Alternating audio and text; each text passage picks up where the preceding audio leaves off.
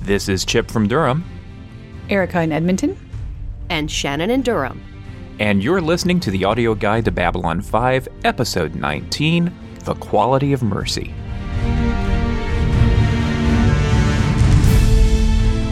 Hello, everyone, and welcome to the audio guide to Babylon 5, your periodic review of every episode of Babylon 5 in order, which means it's going to be a very, very long time until we're done. But if you've been paying attention, we're very close to the end of the first season, and I'm I'm a little shocked about that.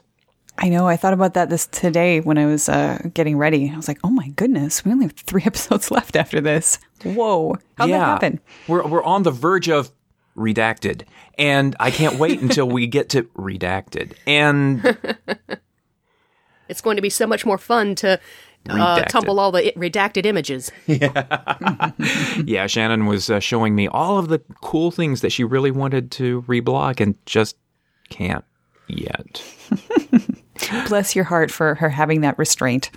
yeah. So we had an interesting interaction on Twitter a day or two ago. Um, our mutual friend uh, from the Incomparable podcast, Glenn Fleishman, was um, exchanging tweets with us, and he complimented Shannon. Shannon, you were on Random Trek recently, uh, talking yeah. about that.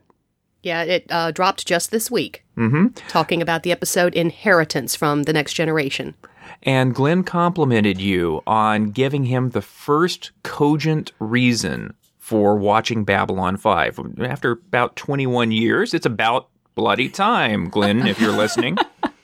Well, he wouldn't be listening yet. Well, this is true. Uh, what was that? What was that cogent reasoning? The fact that, unlike most of the Star Trek universe, which was started and stayed very episodic through a good deal of its series, where you could drop in, watch an episode, drop back out, usually no big thing, with Babylon 5, you have to make a commitment to get the full benefit. The five year arc is a five year arc.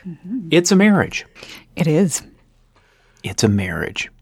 and and so you can think of the audio guide to Babylon 5 as marriage counseling. We're I like it. Yeah, we're- we're teaching you the virtues of patience, dear listener. And while I'm babbling on and on about Babylon 5, I guess we should talk about the quality of mercy, which, before we get into the synopses, I just have to jump into this one thing because this is the geekiest, coolest thing about the quality of mercy. Uh, whether or not you like this episode or not, I'm looking at you, Neil Perryman. it's June. Hi, Neil. It's June Lockhart and Bill Mumy together again. That Dun made dun dun dun dun dun dun dun dun dun dun And dun yet, dun dun. Straczynski had the restraint not to put them in any scenes together. Mm-hmm. Yeah. So if you didn't recognize what I was excitedly humming because, well, I can't carry a tune to save my life, that was the Lost in Space theme, and they were compatriots in the 60s on that uh, well remembered, not necessarily beloved TV show. but we'll get into that. Uh, first of all, if this is, for some reason, your first episode of Babylon 5, here's what you need to know. Babylon 5 is a UN in space with many races attempting to advance themselves. Among them are the status loving Empire in decline, the peacock haired Centauri, and the Zen mystics with bony head crests, the Minbari. The station is also home to a significant underclass. It's a port of call, home away from home for diplomats, hustlers, entrepreneurs, and wanderers. And that's really all you need to know going in because this is a standalone episode, pretty much. Did you like that subtle little? Uh, I'm, I'm giggling over here. I was just trying not to do it directly into the mic. ah, thank you very much. Um, so the quality of mercy. Here's what happens: Centauri Ambassador Londo Mollari is being pressured by the folks back home to make better headway in building relations with the other governments. So he decides to start by taking the naive Minbari aide Lennier under his wing. Mainly by taking him to the seedier side of B5 and hopefully scam a few drinks. When he discovers Lennier's a probability protege, he steers them to a poker table where we discover a previously unknown anatomical fact about the Centauri. More about this later. And we also learned that Lennier is awesome in a barroom brawl. Lennier equals Patrick Swayze in Roadhouse, I'm just saying. Yes! That's the B plot. The A plot is actually two intersecting plots as Station Medical Officer Franklin investigates a new clinic in Down Below, where a disgraced and dying former doctor, Laura Rosen, is healing the lurkers with what he thinks is quackery technology, but turns out to be an alien capital punishment device that sucks the life out of one person and heals another. Coincidentally, a serial killer has just been sentenced to having his mind wiped. He breaks free but is injured and makes it to Dr. Rosen's clinic. He threatens her, her daughter, and Dr. Franklin, and Dr. Rosen uses the device to its original purpose in self defense, ending his life while healing her. The alien device winds up in Franklin's possession while she leaves the station searching for redemption. And that is The Quality of Mercy, written by J. Michael Straczynski, although he doesn't remember a thing about it. he is quoted at The Lurker's Guide to Babylon 5 at midwinter.com slash lurk. Of all the scripts I've written, the only one that I'm less than absolutely 100% thrilled with is The Quality of Mercy because I wrote it while absolutely sick with the flu and have no memory of even of writing it. As it is, though, I'm about 90% happy with it, particularly the B story with Londo and Lennier, which came out great. What do you think of JMS's assessment, and what do you think of the quality of mercy? Let's start with Erica. Well, I think his assessment that he's 100% happy with all of his other scripts is a little bit mind blowing. For the first season, or was, was, he talking about the whole the whole season, or either the... either way, 100% yeah. happy with anything. I I don't know that I've ever been 100% happy with anything I've ever created ever, but maybe that's just me. As for this one, I quite enjoy this episode. It is very sort of slight and standalone, but it has I think a lot of really fun character moments, and it's got June freaking Lockhart, whom I love. So so I think that script wise, I think it does exactly what it needs to do. Uh, it doesn't show that he was that he was very sick. So I, I think maybe he's being a little hard on himself there. What about you, Shannon? Um, I tend to agree with Erica. I think this is a remarkably good episode, a remarkably tight episode. That the way the two sort of stand by side A plots wind up weaving together works very, very well. And I think it, again, in classic JMS style, it raises a lot of issues about capital punishment and the methods of capital punishment. And again, doesn't really answer them. He shows what the station has to do in its circumstances. They can't just keep locking up prisoners because they'll run out of room. Uh, so they have to find other methods to deal with these people. And like I said, JMS doesn't doesn't really give us a firm answer. He, he lets the reader go away and talk about it. Again, from uh, midwinter.com lurker, he talks about how back in Soul Hunter and Believers, he got a lot of flack for those being pro religion, anti religion, and a lot of discussion. This one created a lot of discussion about the surrounding circumstances of capital punishment. And as he said, a good episode should make you talk, should make you think, and maybe start a fight or two. Mm. I like the fact that the characters in the story nobody got overly preachy and everybody was really working with the the world the way it is. This is this is the world that has been created and it's not like the characters at this point are out to change it. They're just trying to get along day by day, make it through and work within the system that they have. Yeah. Although there are a couple of real ideologues in this story and mm-hmm. they're sort of on the opposite extremes of the spectrum and that's Garibaldi and Dr. Rosen the, the wonderful June Lockhart. Yeah, the questions about crime and punishment are a real thing in this episode, and it, it sort of underlies every conversation that happens here. Garibaldi is Garibaldi's I, don't want to be too topical here because people will be listening to this all the time. But at the time of recording in the U.S., we're going through a lot right now with mistrust of uh, law enforcement and frustration among law enforcement in, their communities. Garibaldi strikes me as extremely realistic and believable and credible as a character this time because he's really hard bitten. He wants to see this serial killer character, Carl Mueller, um, he wants to see him spaced. He wants to see him executed, and he makes no bones about it. Where, whereas Dr. Rosen, on the complete other side of the spectrum, even though she kills him in self defense, and it's very clear about that, and everybody around her agrees with that uh, assessment, she can't accept it. She's a doctor, she's a healer. She took somebody's life. It was necessary, but it wasn't right. And in the middle, in between that, every other character around them seems to be, as Shannon put it, very realistic, very grounded. Franklin doesn't like the death of personality, but he, he does his job, you know.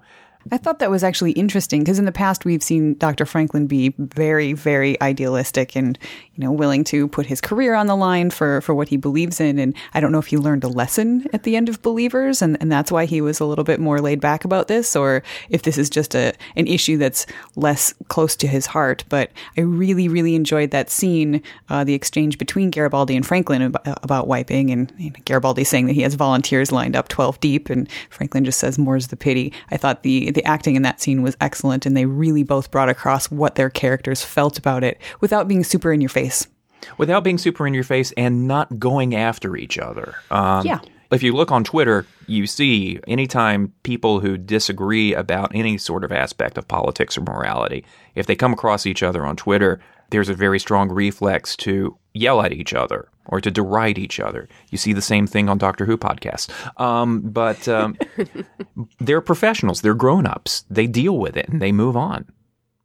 And, and I think part of that may be that Franklin sees, you know, that mind wiping isn't it's not execution. It's the death of personality, but there's still, it's not the death of a human body. So maybe that's a reason why he's not as head up about that as he was about turning over medical research during war. I don't know. Uh, Shannon, any thoughts on that? We've been babbling a little bit. all I can do is agree with you know pretty much everything that you all said. That all these different opinions were brought forward and discussed, and without saying that anybody's right or wrong. Another aspect of this storyline that I liked was uh, JMS taking the time to really establish more with how telepathy plays into the criminal justice system now that they have people who can look into someone's mind and instantly see what they did and what they didn't do. Uh, we've already had the establishment of how telepaths are restricted, they, they cannot do unauthorized scans, then the like. And now we get the fact that due process is still in existence, that anything a telepath happens to glimpse while scanning about one matter if they happen to spot something about a second matter, they cannot do anything about it. All Talia could do was hint to Garibaldi that yes, he was right, his instincts were right. Mueller was a serial killer and had killed a lot of people, but she could give him no details of any kind to back it up. Yeah. When we're talking about just sort of the things we're learning about the world, another thing that I picked up on this time watching it was that MedLab isn't free.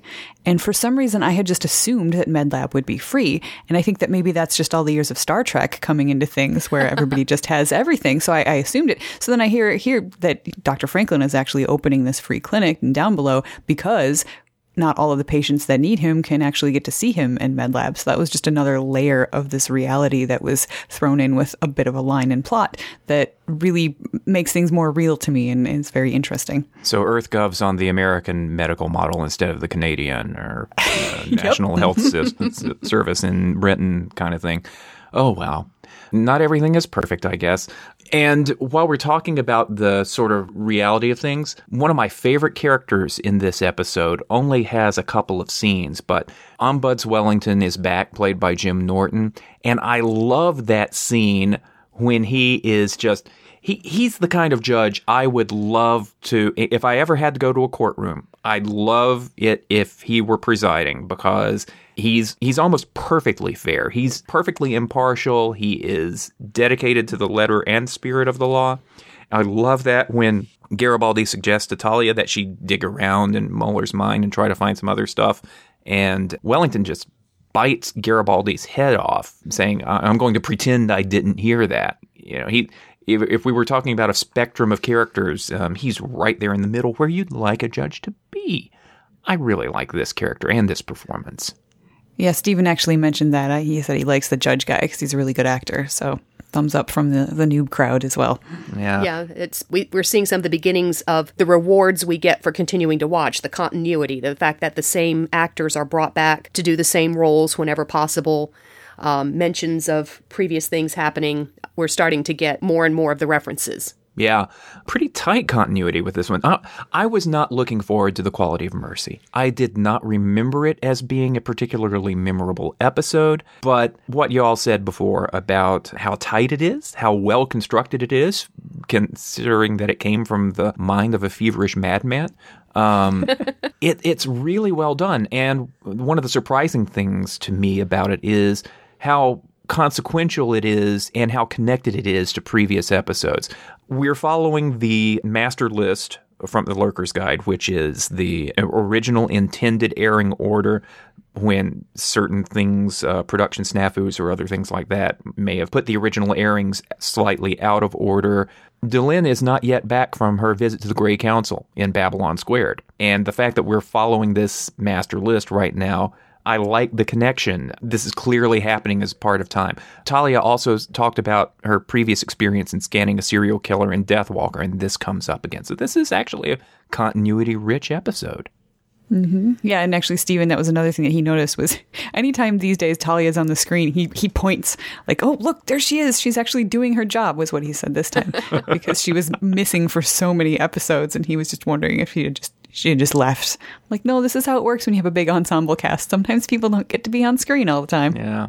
And this is a really unusual cast mix. Yeah. Mm-hmm. I think you mentioned that somebody had mentioned the suspicions that perhaps they were filming two episodes at the same time because we get so little of Sinclair, who's in almost every scene in like Babylon Squared. I don't know which episode they might have been filming at the same time. But to have very little Sinclair, no Delenn, no G'Kar, he hasn't been around for ages it feels like. So Yes, that was the very first thing that Steven said as soon as it ended. He was like, That was a double banked episode. He's like, It wasn't the usual sets. He said Sinclair was only in one scene. There's very little with Ivanova and Garibaldi. It was a different director. So I didn't even notice the sets being different. So he said, Yeah, that m- almost none of it if any, were in mm-hmm. the, the, sort of the normal sets that you see in most episodes. So I was like, wow, I did not catch any of that, but that's the stuff he looks for. Well, you know, this aired or was scheduled to air after Babylon Squared, but it's production number 117 and Babylon Squared was production number 118. So, you know, that makes a heck of a lot of sense with all of the set redressing that they were doing for Babylon Squared and things like that. It makes a lot of sense that they would have done this, if not at the same time, they would have done this in such a way as to stay out of each other's way. Mm-hmm. Something else I like continuing with how tight the episode works together. This time around, I noticed things I don't think I noticed before little clues that hint at things that will happen in the episode. It builds some of the mystery. There's not a whole lot of mystery, and the mysteries don't last very long, but it builds kind of nicely such as seeing Dr. Rosen um, the first time she uses that machine. She's getting up slowly and a little achingly and mentions that she's tired. And that's the first clue that what this machine does is it's pulling away her life energy to contribute to someone else. And I also noticed in the very first scene when Londo is talking to the uh, Centauri senator and hangs up or does the touch screen and closes the call, and he reaches up and he grabs a certain part of his chest, which we now know was actually a crotch grab. He, he grabs it and says, "Touch this." right, right. And of course, we'll find out later in the episode that well, exactly what he was touching. Exactly. Mm-hmm. B- before we get to that, I would would like to ask y'all what you think of the magic technology here. An alien healing machine that transfers life energy. Appropriate? Plausible? I am a huge fan of magic technology. My favoriteest show is one about a guy who travels the universe in a blue box that's bigger on the inside than on the outside. So I do not poo poo anything like this. It was fine with me. But this is supposed to be a slightly more grounded, slightly more realistic sci fi universe. Um, mm. but this... with a lot of aliens that we haven't met yet. Some, mm-hmm. you know, more advanced. There, there have been hints of like the Vorlons being more advanced with organic technology. We've had that murmur here and there. So it's not out of bounds for this universe to think that something like this existed, whether it's like our electronic functions. I mean, our cells basically are just uh, electricity running around, that there's a way to harness that and conduct it, especially with the design, the way they had the wires sort of wrapped around uh, the person being healed. I was not bothered. You know, I think that I'm all for a more realistic, down to earth joke there type of science fiction show. However, I think the amount of hubris involved in thinking that there will never be technology that we don't understand would be ridiculous and would make the show actually more unbelievable. Because if we're talking about a universe where there are lots of races out there that are either older than us or ones that we haven't met, I, I think the idea that, that we're never going to come across anything that seems magical is ridiculous. I've got a different question for y'all. What did you think of Sinclair in this episode? Actually, he annoyed me. he, had, he was only he in there for two he, seconds, maybe three. He had one scene and he blew it. Yeah, I just I just thought his his the look on his face, that sort of smile at the end, it just it looked smug and just out of place and wrong and yeah, sorry. Well, I kind of bought it. I, I think smug was appropriate. I mean, he was letting at least the viewers know, if not the characters know, that he knew he knew damn well they were lying through their teeth. But you know, because of diplomatic immunity, he really couldn't do anything about it anyway. Yeah, I guess. well, that was uh, that, that, was me asking a pretty facetious question because this is this is the right. least Sinclairy episode of them all. So let's instead have a Londo and Lennier check, shall we? what do we think of Peter Jurasik and Bill Mumy as Bonnie and Clyde in this episode? I laughed. I laughed the whole time. I, I really just enjoy this. I, I like the odd pairing from time to time. And Lennier just, I find him adorable. He's just like this wide eyed innocent wandering around. And then you've got somebody like, you know, lascivious old Londo who takes him to you know, a strip club, club called Dark Star. Oh my gosh. Which guys, we've been really? to before. I had forgotten that. And, uh, or maybe I just hadn't noticed the name before because I knew I had seen the club. But yeah, I, I just it was a, it was a very predictable plot line. You you knew where it was going as as soon as you kind of realized that he had the the math thing. But it was still fun. I was along for the ride, and I really enjoyed the crazy looking little poker chips because they just looked like they would be fun to play with. And yeah, so thumbs up for me. Yeah, uh, it definitely worked for me as well. It was very good to have such a light-hearted thread to balance all of the very heavy themes being thrashed out uh, in the main plot. So it had just so many wonderful little little moments that just made you laugh out loud. Londo discovering just at the last second that Minbari shouldn't have alcohol. It's like, oops, let me, you know, take this drink that I just lied flat out and said didn't have any alcohol in it. And their their timing was very well done for a lot of their interactions. Just when the stripper drops the, the skirt and has Lennier just sort of staring wide eyed through that whole interaction. It, it worked for me.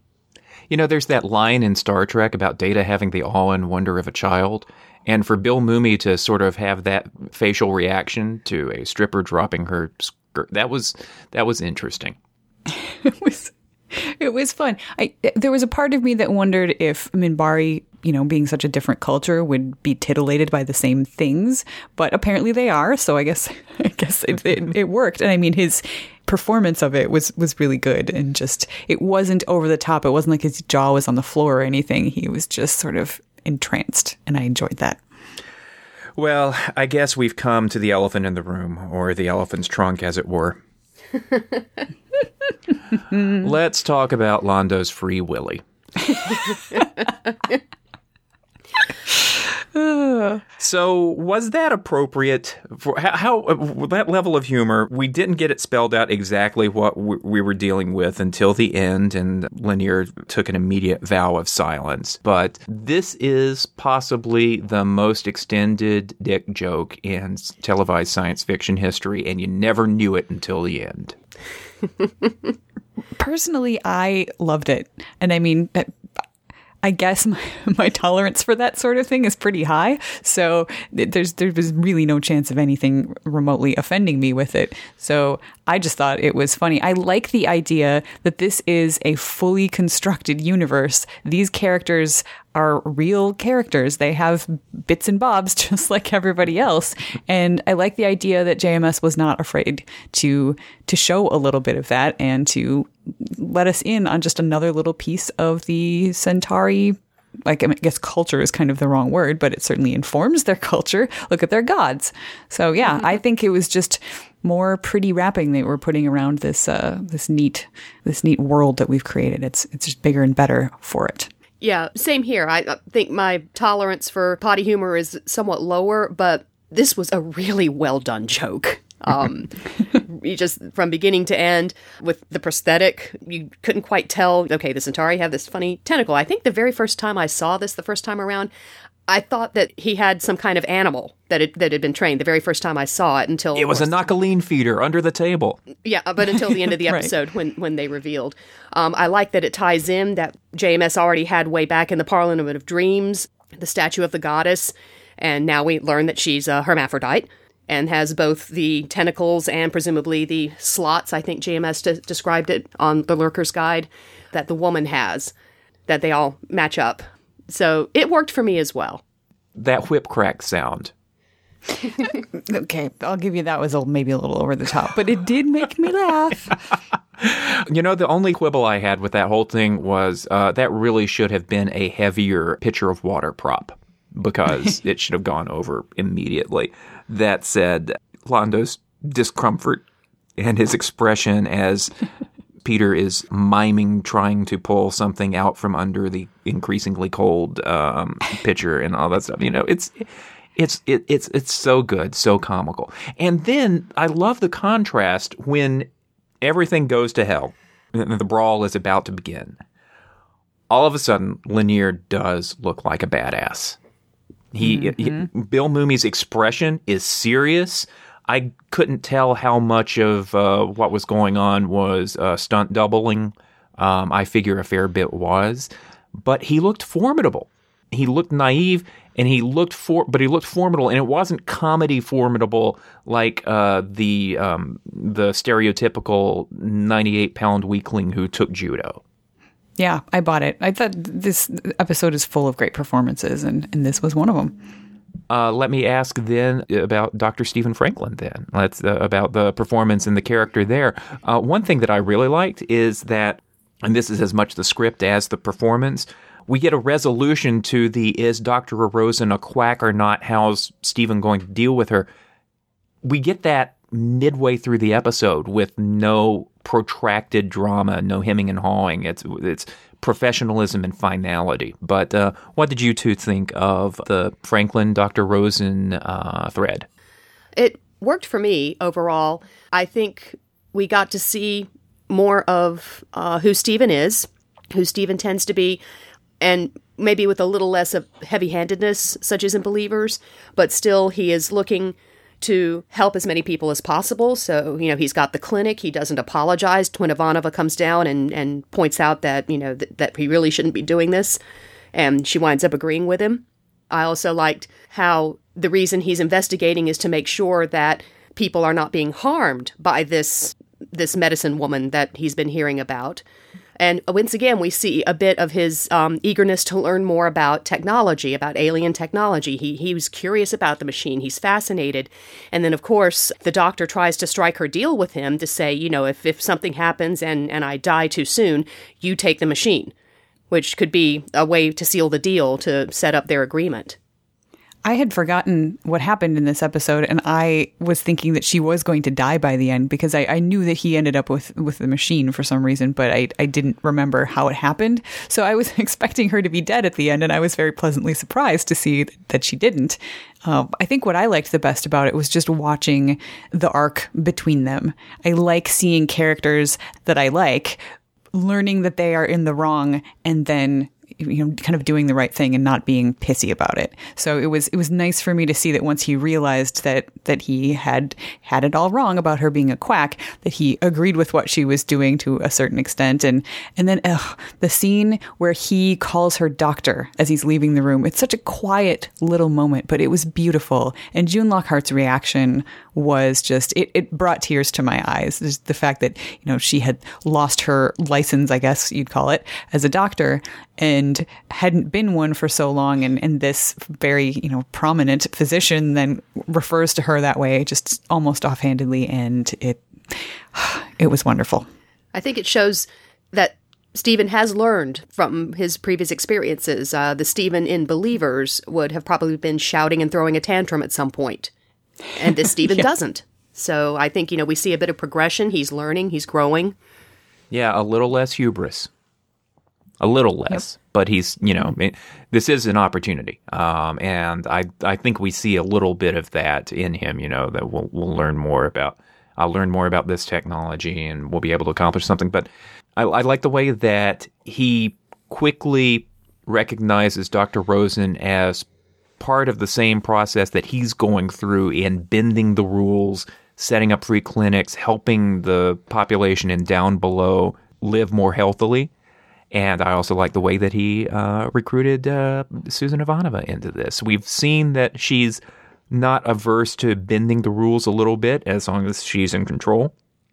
And once she calls Stephen onto the carpet for not keeping her informed, she helps out. And that's just lovely. I like this episode quite a bit, and I wasn't expecting to enjoy it as much. This is almost a good, with the exception of the fact that our regular cast leaders are absent for much of this. This is almost an episode that I'd recommend handing to somebody who's new to Babylon 5. What do you two think? I think that's got potential because it does give a lot of the framework of more focused on the inner workings of the station than the grand scheme of the universe ar- around it. But I think that can work. I'm less certain because I, I do think that it's it's not saddled with a whole lot of baggage, so that it definitely has that going for it. So if somebody wants to watch something from in the middle, I think this is probably a good bet. But I wonder if, without knowing a little bit more about the backgrounds of the characters, if it might lose a little something. If you don't know that Lennier is is so innocent and naive, I mean, I guess you figure it out pretty quick. But I just I wonder how much my knowledge of these characters up till now is informing how much I enjoy watching them interact with each other in this story. That, that's a, that's a good question. Uh, it's a question that I'd like to ask our listeners. Uh, we have uh, conversation threads for every episode as we record at our website at b5audioguide.com. You can also talk to us on Twitter at b5audioguide. And we're on Tumblr. Just look for B5 Audio Guide. God, I love this kind of consistency. I wish my Doctor Who podcast was this consistent. Um, and we're on the verge of going through the jump gate and talking about spoilery things. So if you don't want to know what's going to happen in future episodes of Babylon 5 and how this episode signposts some of those things, it's about time for you to leave. But first, Here's what's happening in our next episode, episode 20. We're again following the master list at uh, Lurker's Guide to Babylon 5. And that means that our next episode is TKO. Not T E E K A Y O H. It's the initials TKO. And that's our next episode. So uh, we look forward to joining you uh, in two weeks or whenever it is that you get around to watching the next episode. And thank you for listening. Stick around if you'd like to go through the jump gate with us.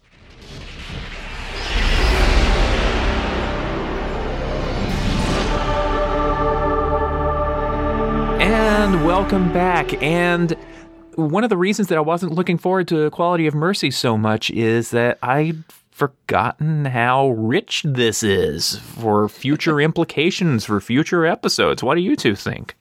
They're everywhere from the foreshadowing of Dr. Rosen losing her license because she got addicted to stims, which, you know, 2 seasons down the road happens to Stephen, uh, to the parallels with uh, passing through Gethsemane when we learn more about the mind wipe issues and when it can go wrong.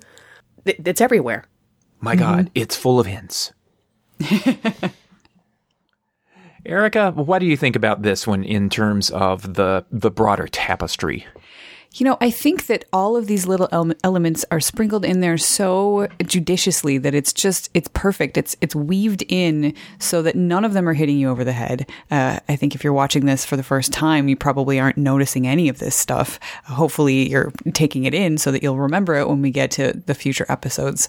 But I mean, for me, even I was just this is the the first time that I kind of I, I tried to make myself take fewer notes and focus on just watching and enjoying the story more because I've, I've found lately that I've, I've gotten to the point where I'm trying to get everything down so much and then I kind of miss some of the joy. So And in doing that, since I wasn't looking so closely for things to write down, I, I missed a, a, number of those things. So, like, I did definitely catch the, uh, you know, the fact that um, Dr. Rosen was taking stims and that Stephen was basically looking into his future across the table in that scene. So there were there were a few items like that that popped out at me, but for the most part, it was all just like it seemed like it was part of this rich tapestry that fits together so well that it didn't even spring to mind uh, as something that I should be looking out for in the future.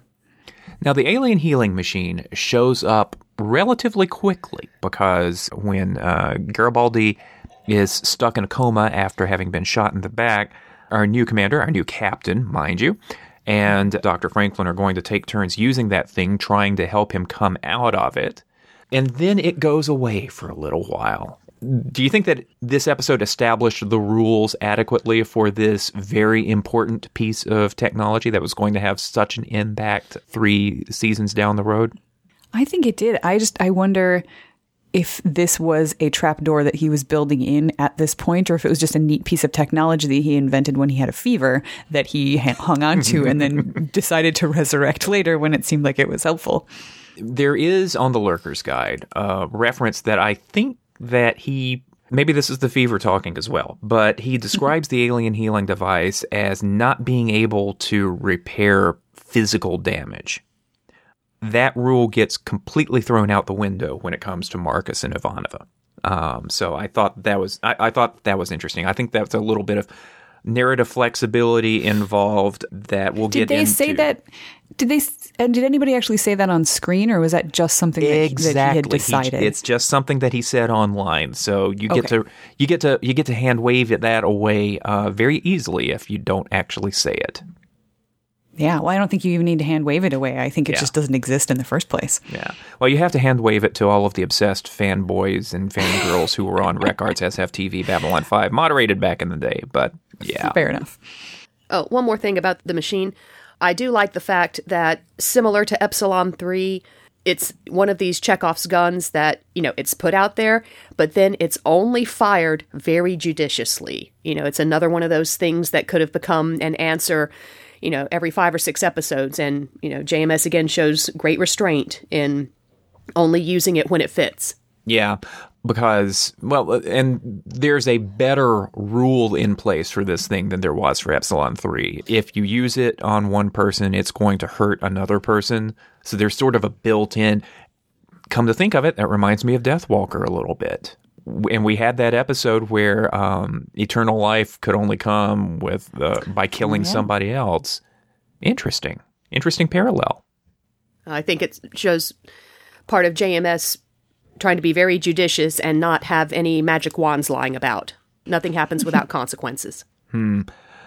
Lennier as a fighter, we will see that again and again, culminating in Ranger training in season five. It doesn't come out of nowhere other things will come out of nowhere from Lennier, but uh, um, but not that. But not that. But not that.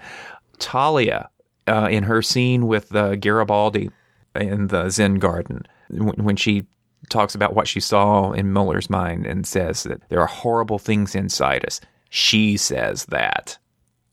Yes, there are horrible things inside us, Talia. Oh, right. I didn't even I didn't even put that one together. Oh, poor Talia. Yeah, and um, and another thing uh, that I noticed is, and this is subtle, but again, the life of a telepath is not a good one. As nice and practical as Ombuds Wellington is, no, Talia's a tool. She's got to do this thing. And she talks about how this is a really sucky job that telepaths don't want, you know? As good as it is that there are legal constraints on how telepathic abilities may be used, the telepaths are certainly being used, uh, and we'll see that we'll see that work itself out in seasons four and five. And I also think it's interesting to think about all these checks and balances and how when governmental changes come in season three, and certainly with Bester and all of them now, there there's one set of rules for the ombuds, and there's another set of rules for the Psi Cop, and we'll see that transition mm-hmm. coming. And as far as Talia goes, I mean, also the the whole death of personality, mind wiping, and then implanting another personality thing is is another establishment of the way things can work for what happens to her down the road. Um, I, I mean, they're, they're not establishing that it can be implanted from the inside, but it, it's still sort of the same type of idea. There was one other sign important in this episode that was on the top tip of my tongue, but I can't remember what it was. Either of you think of anything else? I'm trying to remember where it happened. I wrote down in my notes, um, quoting somebody, and it may have been the serial killer jump out of the shadows and bite you. Ano- just another reference to shadows. It, you know, quite possibly was nothing, but uh, that that grabbed me enough to to write it down. Ah, yes. I thought he was excellent. I mean, he just creeped me out to, uh, I think, just the right degree. Were there any bad actors with significant lines in this episode? I don't, think, so. Even the, the daughter, Janice, was quite good. So I think And the- home run. Uh, the poker buddies were the the biggest possibility for for being hammy little extras, but even they did a pretty good job. And that first uh, patient of Dr. Rosen's who played it as damaged or somehow somehow a little off. That could have been bad. That could have been. I'm sorry. Uh, that could have been Jinxo level bad. Um, And then talking about her patients, we actually had Constance Zimmer. I don't know if you guys recognized her as the uh, second patient, the young girl with the dark hair. Constance Zimmer, who went on to be in Entourage and House of Cards and Oh. a, a whole bunch of other stuff, was nominated for a SAG award or something. Nifty. Yeah, so Very Yep. nifty.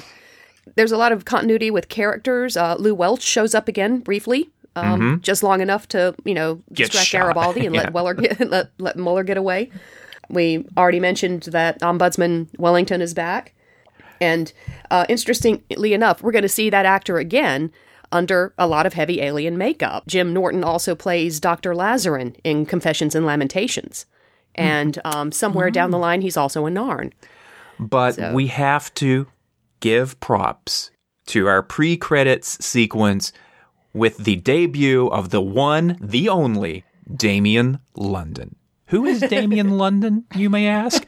Damian London is the future regent of the Centauri Empire. And mm-hmm. And he will never stop twittering. he will never stop. To- he is wonderful. I love that guy. He's nuts.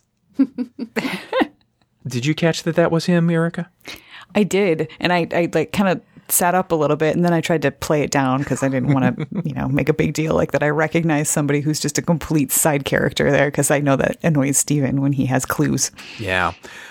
In two years, he'll be back and he'll be talking about pastels. I know. At this point, he's really starting to get into this more. It's very exciting for me, but I fear at some point he's he's going to decide that he needs to just watch it faster so that he will no longer be at our pace, which I would be fine with because I'm I live in constant terror that he is going to be spoiled by somebody either on Twitter or you know we'll go to a Doctor Who convention and there's a lot of crossover between Doctor Who and Babylon 5 fans and somebody will just say something and you know Sinclair is Valen. Oh no. I do have to ask, since you since you bring Stephen up, I was going to let go uh, the issue of Londo's appendage, but how did Stephen react, and when did he figure it out? Um, I don't think he completely figured it out until the very end, so it wasn't like he suspected. He did at the beginning when Londo, you know, said touch this and grabbed himself. He did just say jokingly, "Is that where their penises are?" And then at the end of the episode, he had forgotten that he had even said that. So I pointed it out when the when the show was over. I said, "Yes, you were exactly right. That is where their penises are." And he just he he had forgotten that he had noticed that, and he was like, "Oh, so I think he really enjoyed what Shannon had had mentioned that this was an episode that really built up, that there was a, a through line to it, and and he liked the fact that it fit together the beginning to the end. So that's why I think that he's really going to like so much more of this series because there are so many things that fit together from beginning to end. It's just that there's like two years in between instead of twenty minutes. Yeah. Ah, great episode. Great episode to talk about. And I'm always happy when an episode turns out to be better than it was in my memory. Yeah, same here. I honestly I didn't remember anything that happened in like just by the title, and then when I saw June Lockhart's name, I was like, okay, it was this one. That'll be fine. And then I ended up liking it even more than I expected. Yeah, same here. I, it was an episode that I had liked before, but now watching with a closer eye and paying closer attention and noticing again just all of the little things that build up um, and create so many of the strengths of this show uh, the tight writing, the hints within the episode that get resolved at the end, the hints that get scattered around for the rest of the um, for the rest of the show, uh, and even we get more examples. I meant to say this before the spoiler gate. More examples of diversity. JMS mentioned originally writing Dr. Rosen as a man and then realizing, you know what? No, this could be a woman. So let's, you know, open up the casting a little bit further. And that's how they landed June Lockhart because that, that is a character that could have been a man or a woman. Either way, it works. And I also noticed with the serial killer, as his victims kept crowding around Talia, there were a bunch of aliens in there too. Yeah. Not just humans. So I thought that was really cool as well. That you know the serial killer, his who, however he chooses the voices for his chorus, you know he was looking at everybody. I think it's awesome that our serial killers uh, respect diversity, don't you? Equal opportunity murder. and on that bombshell, Erica, in my hand, I am holding a baton that I am offering to you through the ether and you get to talk about TKO. You get to moderate TKO. We get to enter the Mutai next time. Can I call in sick? I almost called in sick for this one, but I, I. You were legitimately sick. I just want to fake. Yeah, I, I, I, will just say that I am not particularly looking forward to this episode. I think it may be my least favorite episode of Babylon 5 ever. It's not great. It is not great, but you know, I we'll, am we'll muddle pre- through it. I am prepared to have the exact same reaction that I had to Quality of Mercy. I am prepared to be unexpectedly delighted. Well, good. I hope that works out for you, Chip. and that'll be next time on the audio guide to Babylon 5. Thank you all so much for listening. And for now, this is Chip and Durham, Erica in Edmonton, and Shannon in Durham. We'll catch you again next time. Bye bye.